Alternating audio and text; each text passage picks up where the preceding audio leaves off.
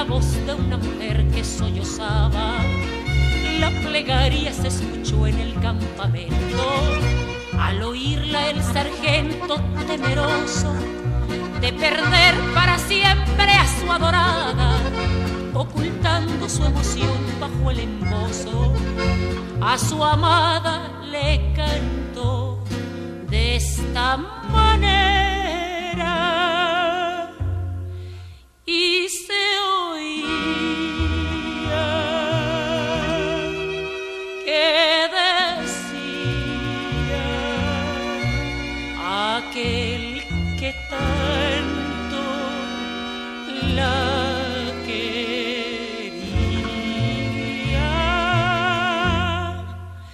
Adelita se fuera con otro, le seguiría la huella sin cesar. Si por mar en un buque de guerra, si por tierra en un tren militar, soy soldado y la patria me llama a los campos que vaya a pelear. Adelita, Adelita de mi alma,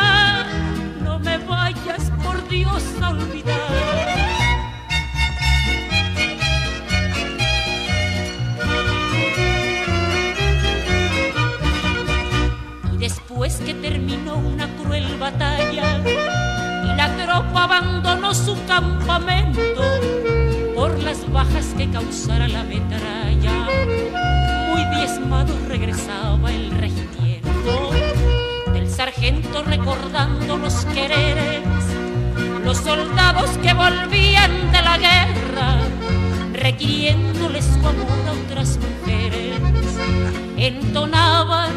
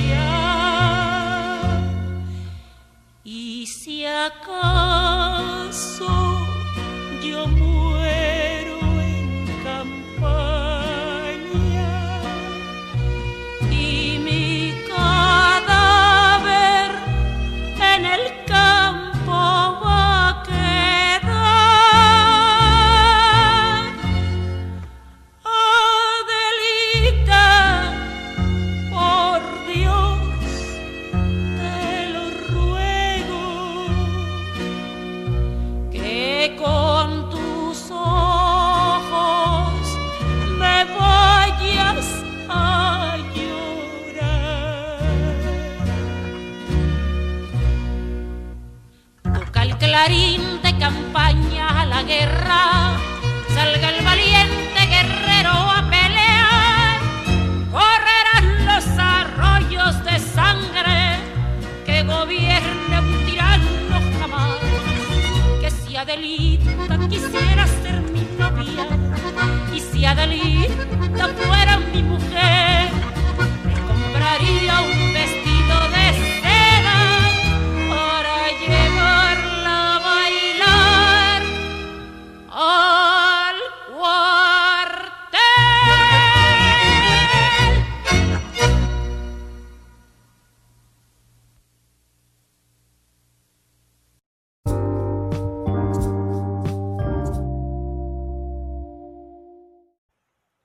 de hoy vamos a estar hablando sobre la Revolución Mexicana, sobre sus datos en general, cuándo inició, por qué inició y personas que estuvieron involucradas y mucho más. Conmigo se encuentra la señora Irma Jiménez. Hola, buenas tardes. Aquí vamos a comentar, eh, complementar un poco de lo que eh, fue la Revolución Mexicana y pues aquí comentando con Citlali. Este, nuestro punto es hacer que las personas se enteren más sobre la historia y de México, las cosas que pasaron y que estén un poco más informadas. La Revolución Mexicana inició el 10 de noviembre de 1910. Principalmente inició porque las personas estaban en contra del gobierno de Porfirio Díaz y no querían que fuera reelegido, querían que terminara su gobierno.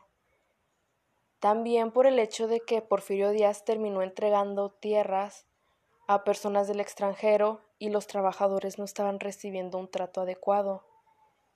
Fue otra de las razones por las cuales inició la revolución. Bueno, esto, esto detonó desde 1908, días, eh, entre una plática con James Creeman, que comentó que ya no tenía toda la idea de reelegirse en la próxima, en la próxima reelección, vaya. Eh,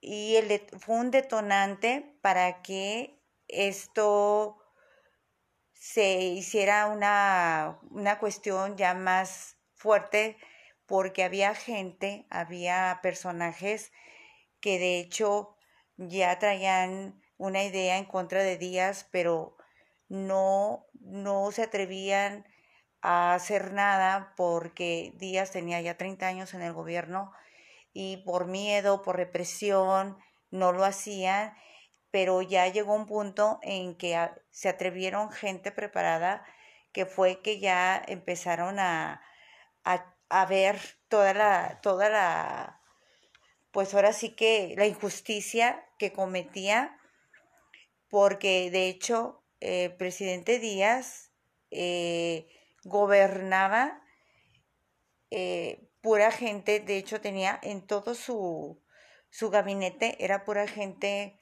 ya vieja, gente que eran muy, em, se hacían viejos y tenían ya puestos vitalicios y tenía gente allegados, era un gobierno muy cerrado y es, excluían y no existía un reloj generacional, o sea, allí estuvieras viejo y hasta la muerte, tenías el puesto y no había posibilidad de que otra gente nueva, con ideas nuevas, llegara y pues realmente el pueblo se quedaba estancado con ideas ya muy ya muy antiguas que no, que no prosperaban nada y que no aportaban nada al país.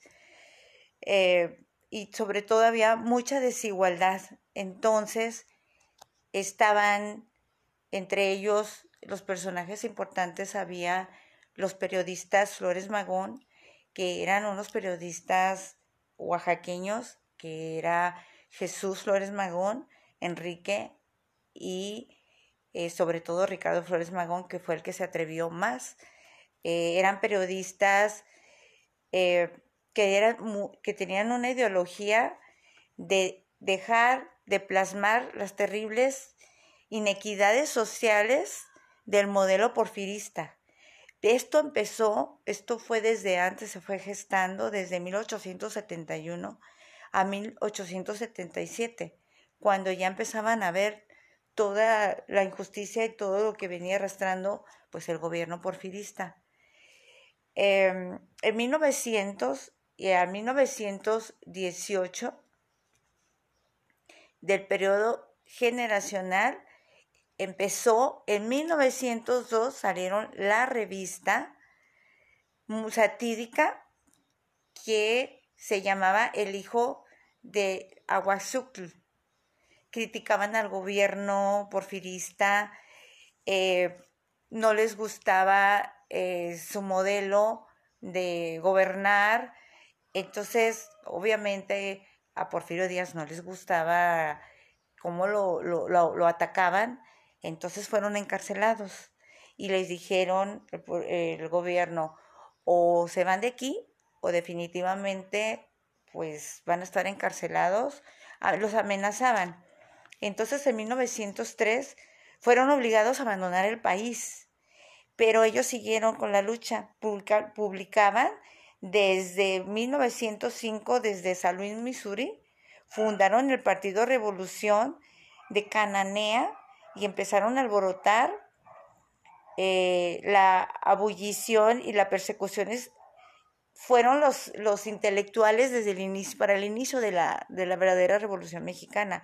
Ellos fueron la, los que empezaron a, hacer a reaccionar a las personas porque el gobierno de Porfirio Díaz era, pues como lo dije, un gobierno muy cerrado y según él ya no se iba a reelegir, pero lo que hizo, eh, lo que hacía era todo lo contrario o ponía gente que él podía controlar. Eh, entonces, primero fueron alterando en la década del siglo XX, desde 1910, la única corriente anticapitalista proponía la revolución que da eh, que lograba a las injusticias y a la falta de derechos políticos entre los mexicanos, era algo muy fuerte. Entonces, Ricardo dio voz a la ideología, la revolución que trascendiera en, la, en, las estructuras en contra de las injusticias, formaron un periódico que se, se llamó Regeneracional, atacando al gobierno de Porfirio el 7 mm, mm, de agosto de 1907 se publica, eh, tenían varios números de, de las eh, de los periódicos y estaba súper eh, prohibido y de hecho se vendían como a escondidas porque no podían venderlo abiertamente porque este si a la gente la descubrían comprando ese periódico, bueno, los metían, de hecho hasta los encarcelaban y los amenazaban. Entonces, cuando eh, ellos empezaron a alborotar a, a los que eran a, los la mina de Cananea y empezaron también a alborotar a los textileros eh, de Veracruz. Eh, también por todas las injusticias hicieron una hicieron ellos como una revuelta para pedirle al presidente pues obviamente eh, como dueños, eran la mayoría dueños extranjeros, este, que manejaban a veces desde Estados Unidos, les pedían a los dueños más eh, como mm, más, más facilidad, sobre todo horas de trabajo menos porque los explotaban horrible, les pagaban lo que ellos querían y entonces ellos pedían un sueldo este digno y pues en vez de apoyar Porfirio Díaz, él hacía lo contrario. Él les decía que pues que no, que, ellos tenían que seguir con lo que los dueños aportar, o sea, los dueños quisieran o si no, pues no iba a haber trabajo. Entonces ellos cansados, cansados de, de, de, de, este trato, eh, también se vino lo que viene siendo la, la revuelta de, de, de la fábrica de textiles que estaba en Veracruz, pidiendo las mismas facilidades. Entonces, cuando Porfirio Díaz dijo que no, a todos los, los trabajadores empezaron y quemaron la fábrica de textiles este porque porque pues no tenían otra opción. La verdad, esto empezó eh, ya la gente cansada, pues tenía 30 años en el gobierno y de hecho, este, ya cuando le eh, Porfirio Díaz dijo yo ya no me voy a reelegir, ya de hecho dio una conferencia y él dijo que ya no se iba a reelegir porque él ya tenía 80 años y ya estaba cansado, pero todo era una trampa porque Porfirio Díaz tenía toda la idea de seguir, de reelegirse y sobre todo manejar gente.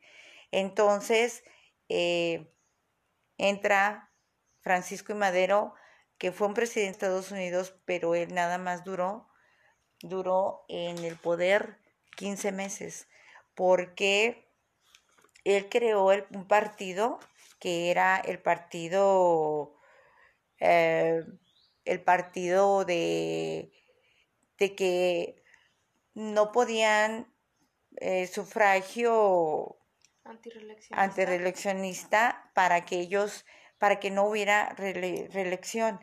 Y Porfirio, eh, perdón, Francisco Madero fue uno de los presidentes que fue más democrático, que hizo las cosas más en orden y empezó a ganar muchos adeptos, muchos adeptos en toda la República y eso no le gustaba a Porfirio Díaz. Entonces, este, lo traicionó, a final de cuentas, puso ayudándole, este, Victoriano Huerta, que era uno de los que estaba también en el gobierno como segundo de, del gobierno, eh, lo puso como para que estuviera al lado de, de Francisco y Madero, pero lo dejaban a Francisco y Madero que creciera con la idea de que él iba a gobernar y que entonces Ah, desafortunadamente lo traicionan y lo matan, lo, lo, lo, matan porque pues Porfirio Díaz no estaba de acuerdo y también después entra eh, apoyando a Venustiano Carranza, que también este, fue cuando Porfirio Díaz ya definitivamente ya no pudo más, eh, lo corren definitivamente, él se va a vivir a, Francia y de hecho pues allá fue su muerte. Entonces fue Victoria, fue Venustiano Carranza quien este, toma también posesión de, de la presidencia, pero en todo ese entonces era, seguía la revolución porque no había una, una, todavía una sobriedad, todavía no había una, una seguridad de tener un presidente fijo y todavía con la idea de cómo gobernaba Porfirio Díaz. De hecho, había muchísima gente, de, gente, gente rica, que realmente la gente rica eran los dueños del dinero. Ellos son los que manejaban prácticamente a, toda la gente pobre, que era la mayoría, y la gente de media clase, pues también, pero no tenía, no tenía mucho poder como la gente de, de dinero, que pues todavía se sigue dando esto, pero em, esta gente, eh, como tenían toda, todavía la costumbre de que el presidente era Porfirio Díaz y que muchos eh, no llenaban el lugar que tenía Porfirio Díaz, entonces, eh, cuando entra por este Venustiano Carranza, también este también fue asesinado y de en el sur empezó a ayudar con lo de la Revolución Mexicana eh, este Emiliano Zapata. Él apoyaba todo lo que es la, a todo lo que viene siendo todos los campesinos, eh, a todos, este, vaya que, que, le decían el caudillo del sur, él apoyaba a las tierras, a todas las, las, este, porque los campesinos seguían quitándoles tierras, les quitaban sus escrituras, los, los, lo tenía el gobierno todo, totalmente todo, y hubo muchas muertes, este, se unían gente, de hecho también hubo una gente que apoyó mucho unas personas que fue eh, los hermanos Aquiles Cerdán, eh, mataron a Aquiles Cerdán y quedó la hermana eh, Carmen Aquiles Cerdán, que también fue asesinada porque ella apoyaba la, pues también que hubiera una democracia en el país. Eh, y pues fue cuando empezaron a llegar ya más presidentes, que ya se empezó a quitar un poquito lo del porfiriato y empezaron a más o menos equilibrar la, eh, la democracia, había más partidos, ya había más aceptación de partidos eh, y de que la gente eligiera con más libertad a sus gobernantes. Este, también eh, en el hecho de había tanta tanta revoltura y tanta traición que de hecho también fue asesinado eh, Emiliano Zapata y también eh, pues ahora sí que eh, lo que era Francisco Francisco Villa Pancho Villa que se llamaba Doroteo Arango su verdadero nombre. Y también este pues obviamente a favor de la gente del pueblo y a toda esa gente que se quería unir al pueblo, apoyar, terminaban muriendo. Y este entonces la revolución se fue haciendo cada vez más fuerte, quitando eh, gente que quedaba con la idea de, que gobernaban como Porfirio Díaz, y que querían seguir religiéndose como lo hacía Porfirio Díaz.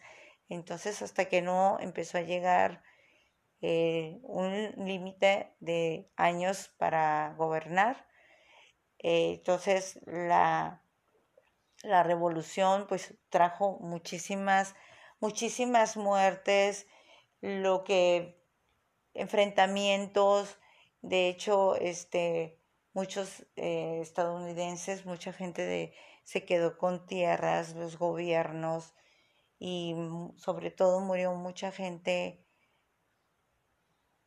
También cuando estaba en el proceso de la revolución, también empezaron a llegar las Adelitas, que fueron las mujeres que empezaron a ir también a la guerra para darle de comer a, a sus esposos, a las personas y también iban peleando, ya que como estaba muriendo tanta gente, ellas también se empezaron a involucrar para pues ayudar y poder este resolver esto un poco más rápido.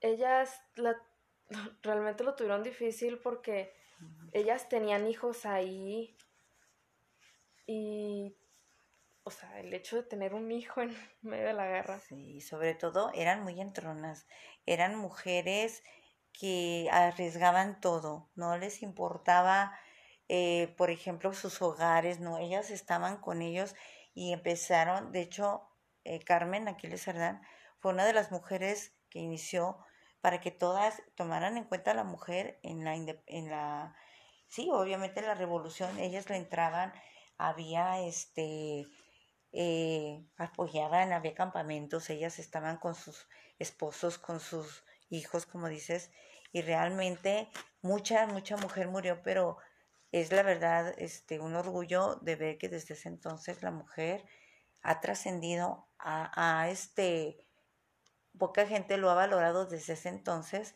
Ahorita dicen que las mujeres son luchonas, entornas, pero desde ese entonces la mujer ha resaltado siempre ha tenido un papel muy importante porque no es fácil que una mujer se enfrente sobre todo a esos, este, esos cuestiones de enfrentarte directamente a la muerte y apoyar a tu, a tu gente, ¿no?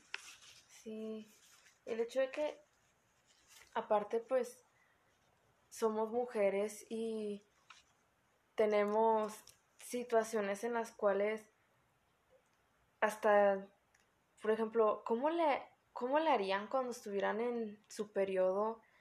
Tendrían que estar ahí peleando, tal vez mm, les doliera muchísimo, pero allí estaban apoyando a sus esposos para poder otorgar un final a todo ese problema y que sus hijos pudieran crecer bien.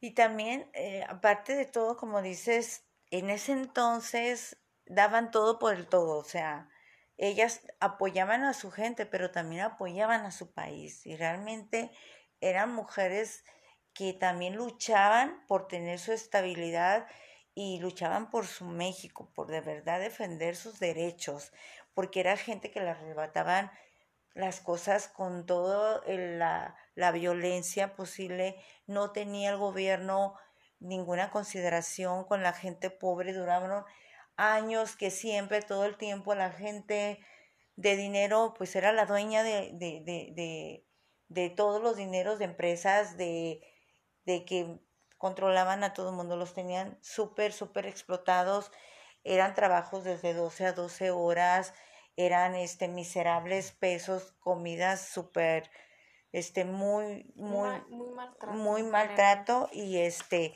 y arriesgaban ellas mismas este por su por luchar con su país, por luchar con con este con apoyando, ¿no? O sea, apoyando y entregándose ellas también.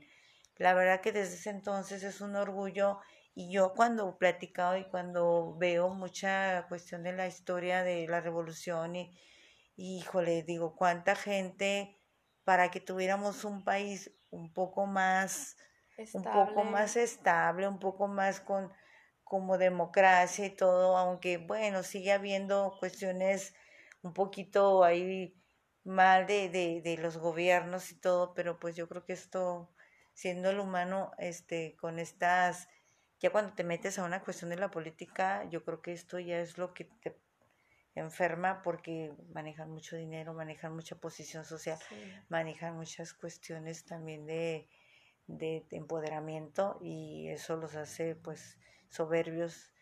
Pero bueno, esperemos que poco a poco esto vaya avanzando y nuestro nosotros mismos como ciudadanos, como, como gente, cambiemos el ideal de seguir apoyando a México, apoyando a nuestros, a la gente que sigue de nosotros, ¿no?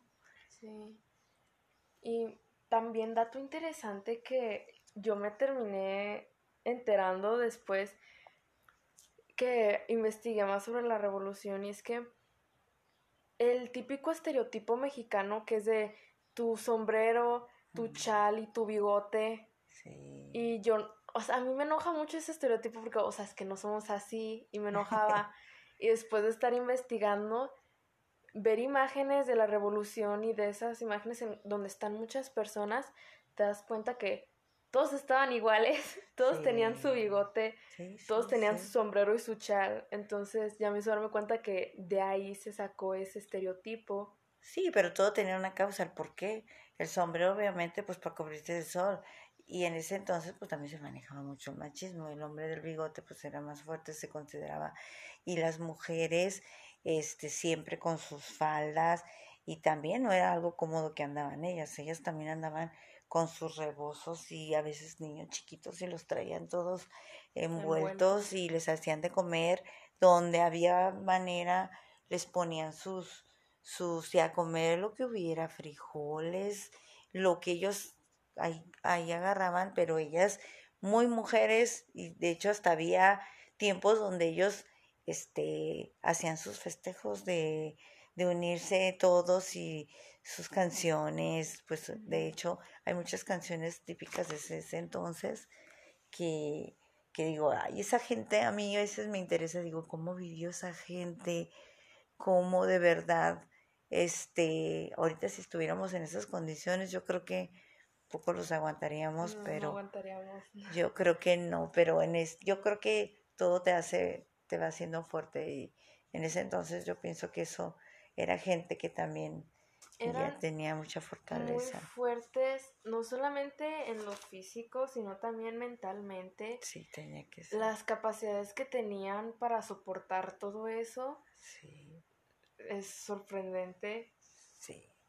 Y cuando, haz de cuenta, te- cuando ellos los hacía más fuerte, por ejemplo, cuando el gobierno los atacaba, que no había esto, que ya no les daban, no les aceptaban eh, los mejores tratos en las empresas y todo, lejos a veces de decir, no, pues ni modo, otra vez someterse, llegó un tiempo que se cansaron, se hartaron y dijeron ya, o sea, es el colmo, fue cuando la gente se empezó a unir, pero ya había mucha gente que apoyaba, ya había mucha gente que ellos se sentían también como respaldados por gente que también sabían que, que eran, como en este caso, pues fue este Francisco Villa, Emiliano Zapata, eh, pues los tan solo los hermanos este Flores Magón, también el, presidente que duró este Francisco y Madero,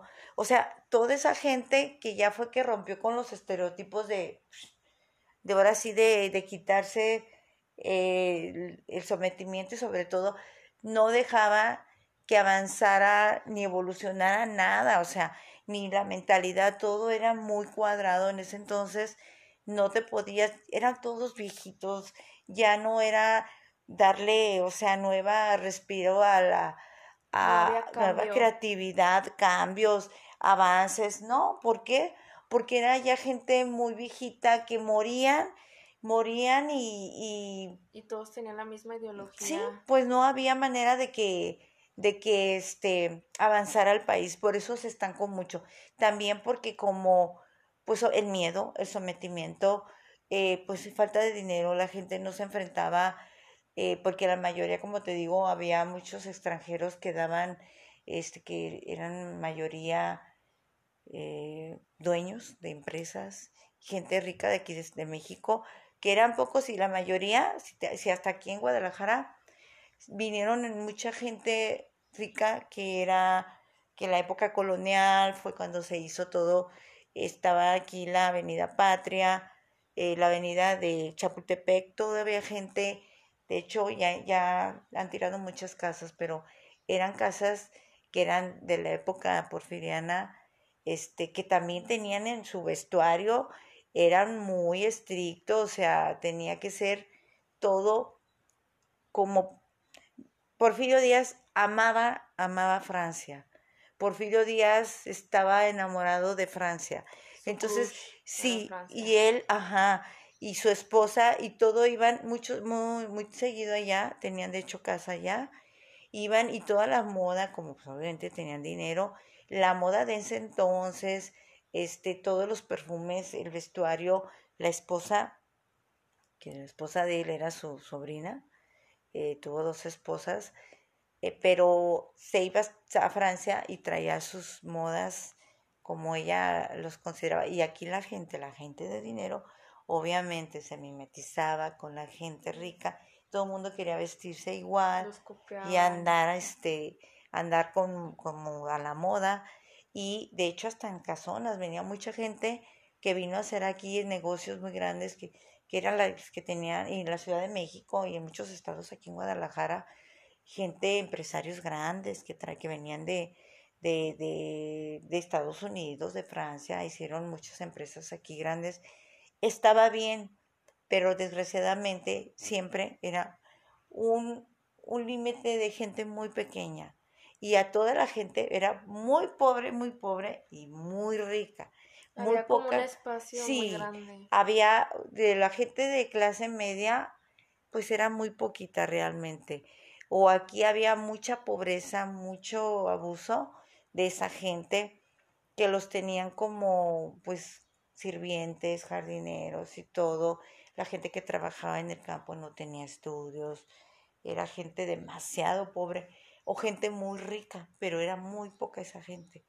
Entonces, pues toda esa gente se adueñaba de la mayoría de las cosas del país. Y por eso, este, ya cuando vino la revolución, ya querían igualdad, ya querían un poquito más de, la gente se cansó y también pues le robaban a los descarados sus tierras, sus, porque tenían muchas tierras y no había como que repartir al gobierno de decir, este, con esto? No, porque ellos pues tenían sus tierras, porque en ese entonces pues lo que tú tenías que, que sembrabas, pues ya después se empezó a considerar tuyo. Pero ya cuando llegó el gobierno les quitaba lo descarado todo. Así los dejaba en la miseria y no les importaba y ellos empezaron a hacer pues cosas para ellos, repartían para ellos.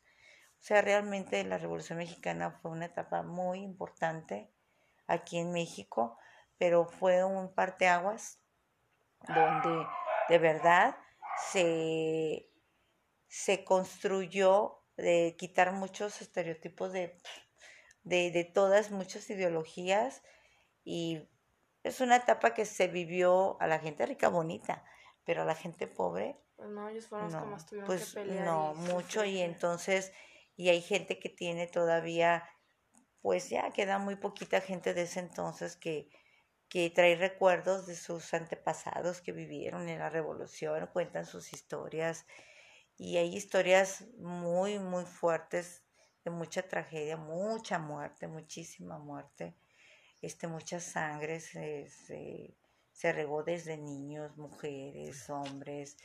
Y pues aquí los, los, los, este, los ricos pues gozaban de mucha, mucha Sí, estabilidad. ellos a gusto, ellos que Sí, no, ellos. Y la verdad es muy interesante porque te digo aquí fue una época muy importante y en todo el país, no nada más este en, en un estado, o sea, fue un- en todo el país y este y gente muy entrona, muy luchona y estaba muy definido el por qué definitivamente se hizo la revolución eh, y, y ya Porfirio Díaz lo sacaron y se fue y de hecho él murió en Estados Unidos y digo perdón en En Francia, y ahí lo enterraron y él dijo que lo enterraran allá pero después porque su esposa vivió hasta los noventa y tantos años y su esposa quería traerse sus cenizas para acá y ya no lo deja ya no la dejaron porque él dijeron pues te gustaba tanto Francia pues que se quedaría ya no permitieron que se viniera para acá ya no dejaron sus cenizas están allá y ya no ella pudo mover nada y ella se quedó por Díaz. O sea, pues como le decían, pues amabas tanto Francia y vaya que lo amaba, porque todo era, todo lo de Francia, la decoración, todo, viajaba mucho, estaba mucho tiempo allá y este su, su, su hija este se casó con un adinerado, era gente también extranjera que también andaba en, en la cuestión que tuvo que ver con la muerte de Francisco y Madero, porque fue, anduvo con Victoriano Huerta y fue que, que también este eh, fue el que eh, hizo ahí como que la cuestión de, de la para la trampa para que cayera Metió este manita. Sí, sí, tuvo que ver, pero después lo mataron a él.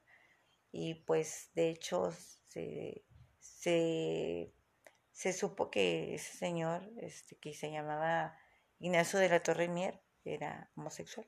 Mm. Él era homosexual y de hecho pues, hay un dicho que, por eso dicen de los 41, Ah, el 40 y el zafo. 40 y zafo. porque Eso tiene su, su historia, porque en ese entonces había mucho homosexual, pero no podía ser tan... No podía ser libre. No, no, podía no, estaba muy reprimido. Entonces había fiesta, una fiesta que hicieron los homosexuales, que eran hombres con hombres bigotones, ¿eh? Y en ese entonces vaya que se usaba el bigote. Y estaban, este, lo- la policía llegó y los cachó y a todos los, los subieron y los encarcelaron, pero eran 42. Y cuando llegó a oídos del presidente y supo que era su yerno, dijo, son 41, no 42. son 41. ¿Por qué? Porque como era el esposo de su hija amada, su hija amada era su hija preferida, de hecho, porque él tuvo su primera hija con una soldadera que se llamaba Rafaela Quiñones y la tuvo y él quería la patria potestad desde, desde chiquita, pero ella no se la daba. Y hasta los 12 años le dijo, ella vio como que le convenía mejor que estuviera con su papá, un, presidente que sufrió una pobreza como la tenía ella, y hasta que le dio la patria potestad a, Porfirio Díaz y le dijo, pues te la dejo. Y, y este creció, pero él, él, él era su adoración, su hija principal, la que más quería. Entonces nunca pudo tener hijos con este hombre, pero se casó con este y era homosexual ya no se sabe, no dan tanto dato de que el por qué no pudo tener hijos. Este, Porque no quiso. no, pero sí hay una versión del por qué. Tenía ahí como que una trampilla que él hacía. Pero eh, era una mujer muy reprimida, era una mujer que pues yo creo que no vivía feliz en su matrimonio y él sabe que tenía un hombre homosexual, no sé, la verdad, de ella dan muy pocos datos realmente. Pero este cuando mataron a Ignacio de la Torre Mier, pues ya, ya su hija quedó viuda, quedó sola y ya. Entonces, pues te digo que Porfirio Díaz era cuando ya empezó todo lo de la revolución y ya se enfocaban más en, este, en esta historia, que de hecho cuando él se casó primero con, Porfirio Díaz se casó con, con una mujer que tampoco pudo tener hijos. Eh, se murió, quedó viuda y luego se, se llamaba Carmen Romero Rubio mm. y falleció. Entonces, cuando conoció a, a su sobrina, eh, la, la hija de una hermana de él, fue madre soltera. Mm. De un, fue madre soltera de un este de un hombre adinerado, pero el hombre adinerado se llamaba Antonio Ortega, pero no le quería dar el apellido y hasta que el presidente le dijo, le das el apellido y le ofreció un restaurante a cambio de que le diera el apellido a la sobrina, porque como era hombre de dinero, pues bueno. Entonces se llamaba Delfina Ortega, mm. la hija de, de su hermana y se casó con su hermana, con su sobrina carnal. Entonces, y tuvieron hijos, pero tuvieron hijos, se le lograron dos, eh, Félix eh, Díaz Ortega, y se le murieron varios por la cuestión este, mm. carnal que no compartían, pero sí se le lograron varios, varios hijos. Y pues este, ya que, que, ya que murió Delfina, perdón, primero murió Delfina y ya después se casó con Carmen, Carmen Romero Rubio y adoptó bien a, a, los hijos que él tenía con la otra esposa. Y pues ella los adoptó como sus hijos y vivieron con ella, con ellos muy bien.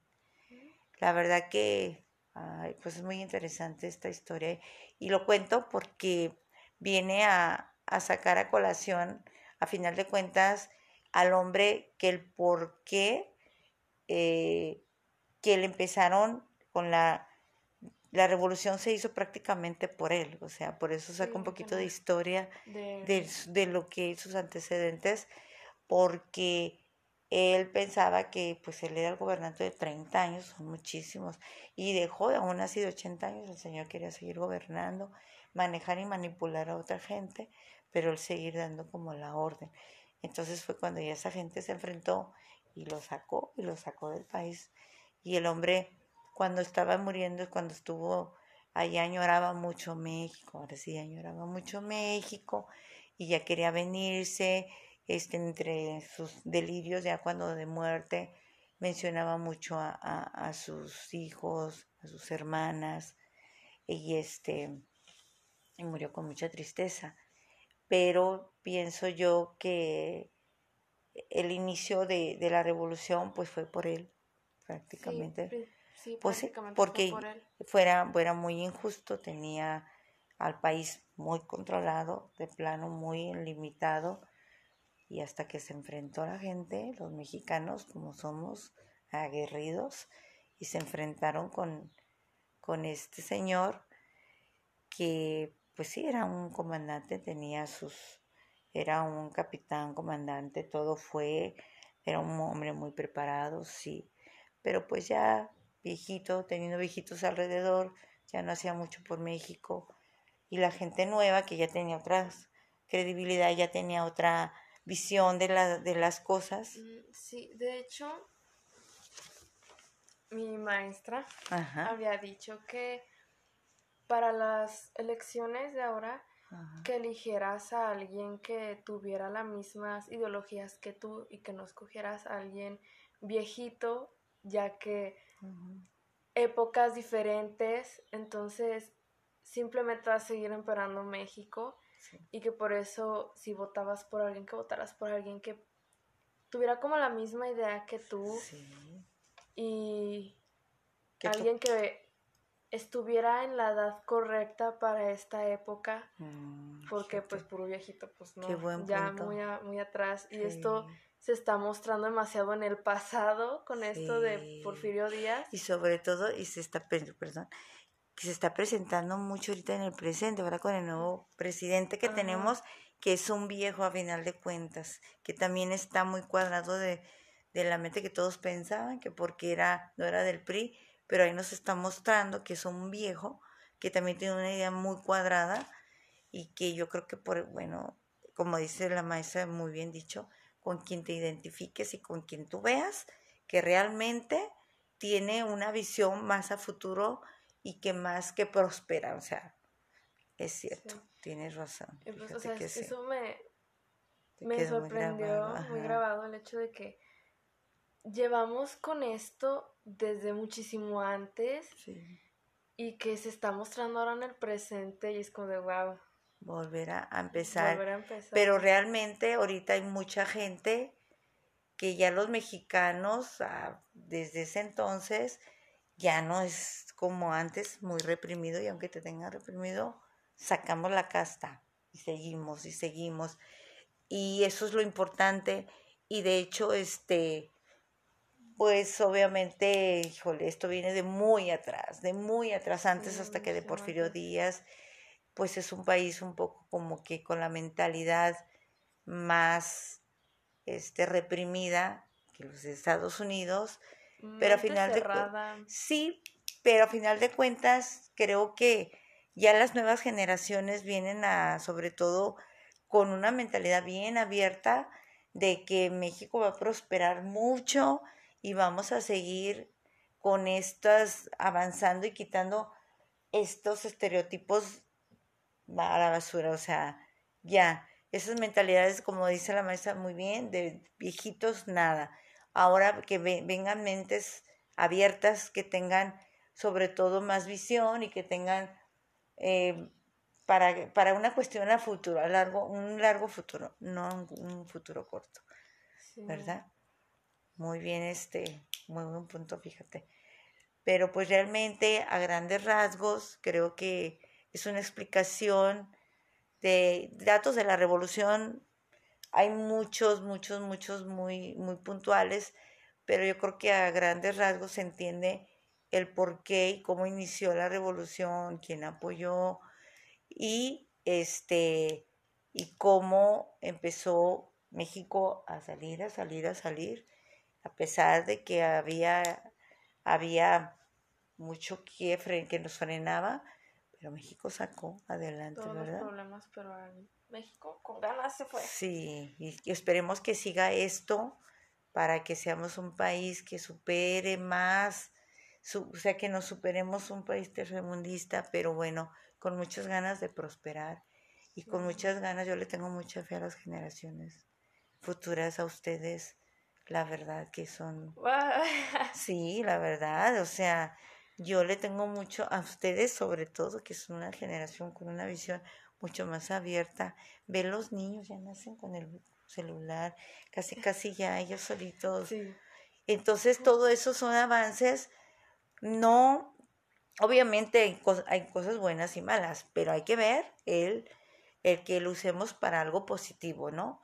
Y sobre todo, no perder de vista eh, el, la, la, la, el punto que tiene, que se inició desde ese entonces, que tenemos un, para seguir un, un futuro muy, muy, muy claro de lo que queremos en México, ¿no? Mm. Avanzar y ser un país un poco más, con más, este, con más experiencia y con más visión, mucha, y con más, este... Un país que ya haya avanzado de todos los problemas que tiene. Sí, es difícil, pero creo que, yo creo que todos los países lo tienen, pero porque el ser humano pues, somos complicados. Y, pero a final de cuentas tenemos un país muy hermoso, uno de los países más bonitos que hay en cuestión cultural, en cuestión... Sí, este, culturalmente México es muy, muy, muy, rico, bonito. Muy rico, mucha cultura. Y aquí lo que hace falta que la gente nos pongamos, este, sobre todo conocer, fíjate que es bueno también conocer tus cosas de pasado para el saber, el saber y el darte una idea de lo que puedes quitar, de lo que hay que quitar y de lo que tenemos que seguir. dicho, lo voy a decir mal probablemente, que persona que no conoce su historia está destinado a repetirla o a cometerla. Ah, sí, algo así. Probablemente lo dije mal. Sí, pero, pero sí, sí se entiende muy bien. Es cierto, a repetirla, algo así, está destinado a repetir, porque es como un, como un castigo de decir, tienes que conocer tus antepasados, tienes que conocer tu historia, tienes que informarte de tu cultura, de dónde, desde dónde viene, el porqué de las cosas, problemas que ha habido, problemas fuertes, cómo los hemos superado los antepasados. Y si no fuera por ellos, no hubiéramos estado en este lugar. Exactamente. Y todo lo que pelearon. Sí, todo lo que lucharon, a qué se enfrentaron, a cuántas guerras, como platicábamos, a cuántas, este, como te digo, no tanto importando em, eh, su persona, ellos dando todo por el todo, por su México, por su país y porque esto también este, fuera más justo. Sí, otorgar un México mejor. Y pues que no fue en vano todo lo que pelearon. Y tenemos que seguir, a lo mejor, y ojalá que no sea como en la revolución, que sea peleando, luchando con sangre, no. Tenemos que aprender a luchar de, de otra forma, más inteligente, y eso lo tienen que hacer ya ustedes con más, este, ahora con más estabilidad emocional. La verdad que Uy, esta generación no tiene estabilidad emocional. No, yo pienso que, tiene, que tienen que tener más, ¿eh? Porque la verdad, este, eso te tiene que llevar a avanzar. Porque si tenemos una, una cuestión emocional que no sabemos manejar, no, pues imagínate dónde vamos a parar. Entonces ustedes tienen que saber, conocer y este y avanzar en este, este nuevo México que tenemos, ¿verdad? Y eso fue todo por el... no, bueno, pues esto fue una, una, este, una remembranza de lo que de lo que se vio en la, en la revolución y pues ya pusimos un poquito de datos más actuales, pero bueno, ya es interesantes. sí, es bueno conocer y pues muchas gracias por, por la atención que puedan poner a esto y espero que les haya gustado. Muchas gracias. Y gracias por toda la información que no, otorgaste. pues falta muchísimo, pero, ah, pero bueno, este tiempo nos sobraría, ¿verdad? El tiempo nos faltaría. Y pues muchas gracias por, por, por toda ti, Ciclari, por haberme elegido a mí por este por esta poquita información, pero bueno, te agradezco mucho y gracias a todos. Gracias.